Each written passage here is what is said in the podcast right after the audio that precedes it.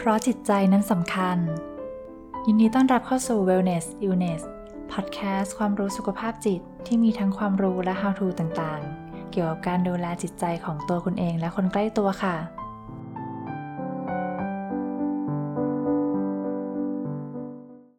สวัสดีค่ะ วันนี้หมอมาเล่าให้ฟังถึงหัวข้อว่ากินยาจิตเวชอยู่เนี่ยบริจาคเลือดได้หรือไม่นะคะ ที่มาของคลิปนี้นี่ก็เพราะว่ามีคนถามมาเรื่อยๆ แล้วหมอคิดว่าก็เป็นสิ่งสำคัญที่อาจจะเป็นความรู้พื้นฐานสำหรับคนที่กินยาจิตเวชอยู่รวมถึง แนวคิดสำหรับคนที่กินยาหรือว่าไม่สบายในโรคอื่นๆด้วยนะคะ ว่าบริจาคเลือดได้หรือไม่ ก็สรุปสั้นๆเลย ถ้าเกิดยังไม่สบายอยู่ยังกินยาอยู่เนี่ย สำหรับในประเทศไทยนะคะก็คือ ไม่สามารถบริจาคเลือดได้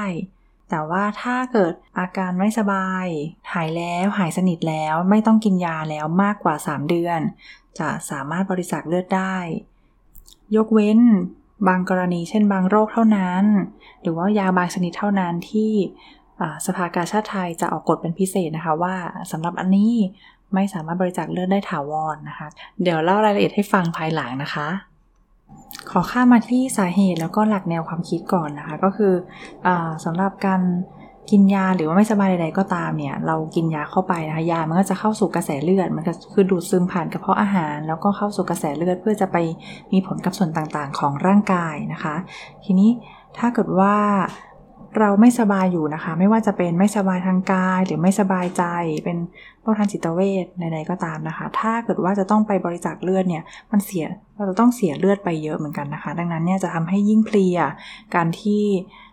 โรคจะกำเริบจะแย่ลงก็เป็นไปได้นะคะดังนั้นการที่ยังมีโรคที่ยังแอคทีฟอยู่เนี่ยเขาก็ไม่ให้บริจาคเลือดนะ ส่วนเหตุผลที่ 2 ก็คือเรื่องของการที่กินยาอย่างที่บอกว่ามันจะเข้าไปสู่กระแสเลือดของผู้ให้ของของเราเนาะดังนั้นถ้าเกิดว่าคนที่รับเลือดไปเนี่ยเขาก็จะมีผลกับมันได้รับผลของยานั้นไปด้วยนะคะ ซึ่ง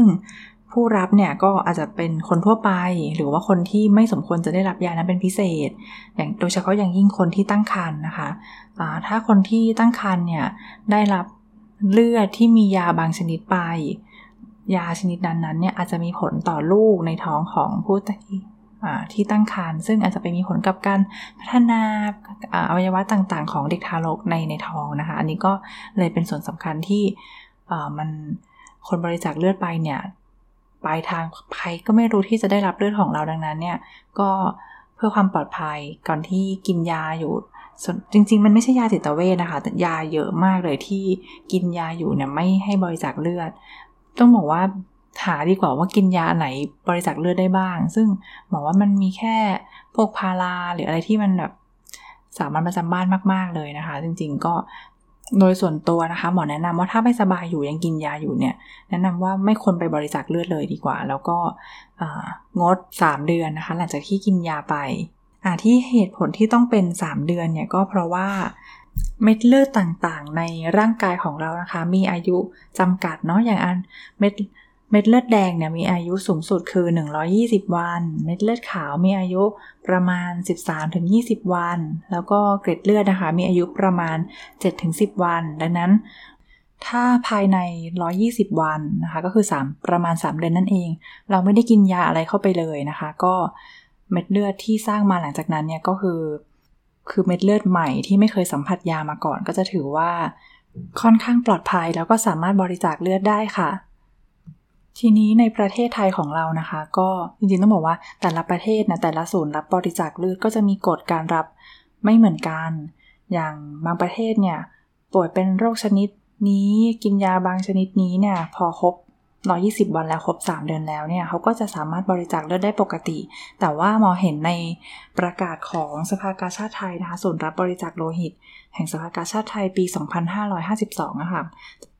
ประกาศ โรคของจิตเวชเนี่ยห้ามไม่บริจาคเลือดถาวรค่อนข้างเยอะเลยก็คือ รวมถึงเรื่องโรคจิตเภท คนที่กินยาซึมเศร้าอยู่ แล้วก็กินยาคลายกังวล เพื่อรักษาโรควิตกกังวลด้วย คือเขาประกาศมาว่า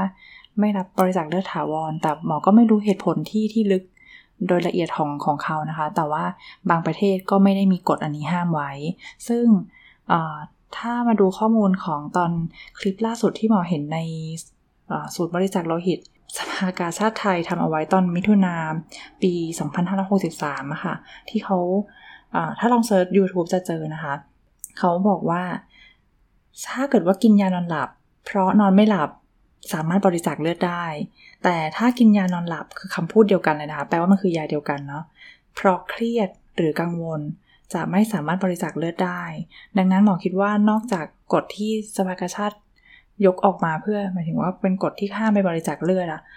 อาจจะไม่ใช่เฉพาะเรื่องของว่ากินยาอะไรอยู่ แต่ว่าเขาอาจจะไม่แน่ใจว่าเขาสามารถดูแลความปลอดภัยของผู้ป่วยที่กำลังเครียดกำลังมีโรคทางจิตเวชอยู่หรือเปล่า ซึ่งนั้นหมายความว่าโรคกำลังกำเริบอยู่นะคะ เพราะอย่างที่เรารู้กันว่าคนที่รักษาจิตเวชเนี่ยถ้ารักษาอาการหายขาดหรือว่าในเป็นช่วงโรคสงบเนี่ยก็คือเหมือนคนปกติทั่วไปเลยเนาะ ถ้าใครฟังอยู่แล้วรู้สึกว่ากฎระเบียบเยอะจัง หรือว่าทำไมถึงได้มามีข้อกำหนดมากมายแบบนี้นะคะ ก็หมอคิดว่าเขาน่าจะตั้งกฎมาละเอียด เพราะว่าเขาต้องการเน้นความปลอดภัยของผู้มาให้บริจาคเลือดเป็นอันดับหนึ่งนะ ดังนั้นถ้าเกิดเขาคิดว่าเขาเองมีศักยภาพที่จะดูแลได้เนี่ยเขาก็เปิดกว้างขึ้นเหมือนกับต่างประเทศนะคะ แต่ว่าถ้าเขาเองศักยภาพไม่เพียงพอเขาอาจจะตั้งกฎนี้เอาไว้ก่อน แล้วก็รอตามข่าวแล้วกันนะคะว่าเขาจะอัปเดตเมื่อไหร่ยังไงบ้างทีนี้ฝากขอฝากทิ้งท้ายไปนิดนึงนะคะสำหรับใครที่กำลังฟังอยู่แล้ว ตัวเองเนี่ยตั้งใจอยากจะบริจาคเลือดหรือเคยบริจาคเลือดมาก่อนหน้านี้นะคะ แล้วไม่สามารถบริจาคเลือดได้ในช่วงนี้ ไม่ว่าจะเจ็บป่วยไม่สบายร่างกายไม่สบายจิตใจ หรือว่ากินยาใด ๆ อยู่ที่เป็นข้อห้ามนะคะ ก็ขอให้คำแนะนำในการทำใจที่ที่จะไม่ได้ไปบริจาคเลือดในช่วงนี้ คือบางคนอึดอัดใจมากเลยนะว่าทำไมเรารู้สึกแย่กับเรื่องนี้ค่ะ อันดับแรกเลยนะคะ หมอขอชื่นชม คนที่มีไอเดียว่าอยากจะบริจาคเลือดนะคะ หมอคิดว่าคุณเป็นคน มีจิตใจเมตตาแล้วก็ใจดีมากๆที่อยากจะบริจาคก็เหมือนบริจาคสิ่งของเนาะอันนี้จะเป็นบริจาคเลือดเลยนะ ที่แบบมันทำให้เราอาจจะต้องเพลียขึ้นเลยด้วยซ้ำนะคะ ถ้าคุณแบบมีใจจะให้แบบนี้ก็คิดว่าโอ้คุณใจดีมากเลย ทีนี้ถ้าเกิดว่าในช่วงนี้บริจาคไม่ได้นะคะ ก็อาจจะให้คุณลองนึกย้อนไปว่า ตอนแรกคุณอยากบริจาคเลือดด้วยเหตุผลอะไร มีความตั้งใจว่าอะไร เช่น ถ้าเกิดว่าคุณอยากจะบริจาคเลือดเพื่อเป็นการ เป็นการให้เป็นการทำบุญนะคะหรือช่วยเหลือผู้อื่น ก็ให้ยึดคำพูดเหล่านี้นะคะ แล้วก็ลองหาดูว่าเราสามารถให้สามารถช่วยเหลือผู้อื่นด้วยวิธีไหนบ้าง เพราะว่าการบริจาคเลือดเป็นแค่พฤติกรรมเดียวที่สื่อไปถึงความตั้งใจดีอันนั้นก็ฝากไว้เท่านี้นะคะสำหรับหัวข้อว่ากินยาจิตเวชบริจาคเลือดได้หรือไม่จริงๆพูดพูดกว้างไปกว่านั้นด้วย คือพูดไปถึงเรื่องโรคอื่นๆ แล้วก็ยาอื่น ๆด้วย เป็นคอนเซปต์คร่าวๆนะคะ ก็ขอบคุณมากเลยที่รับฟังหวังว่าจะได้ประโยชน์กันนะคะ วันนี้สวัสดีค่ะ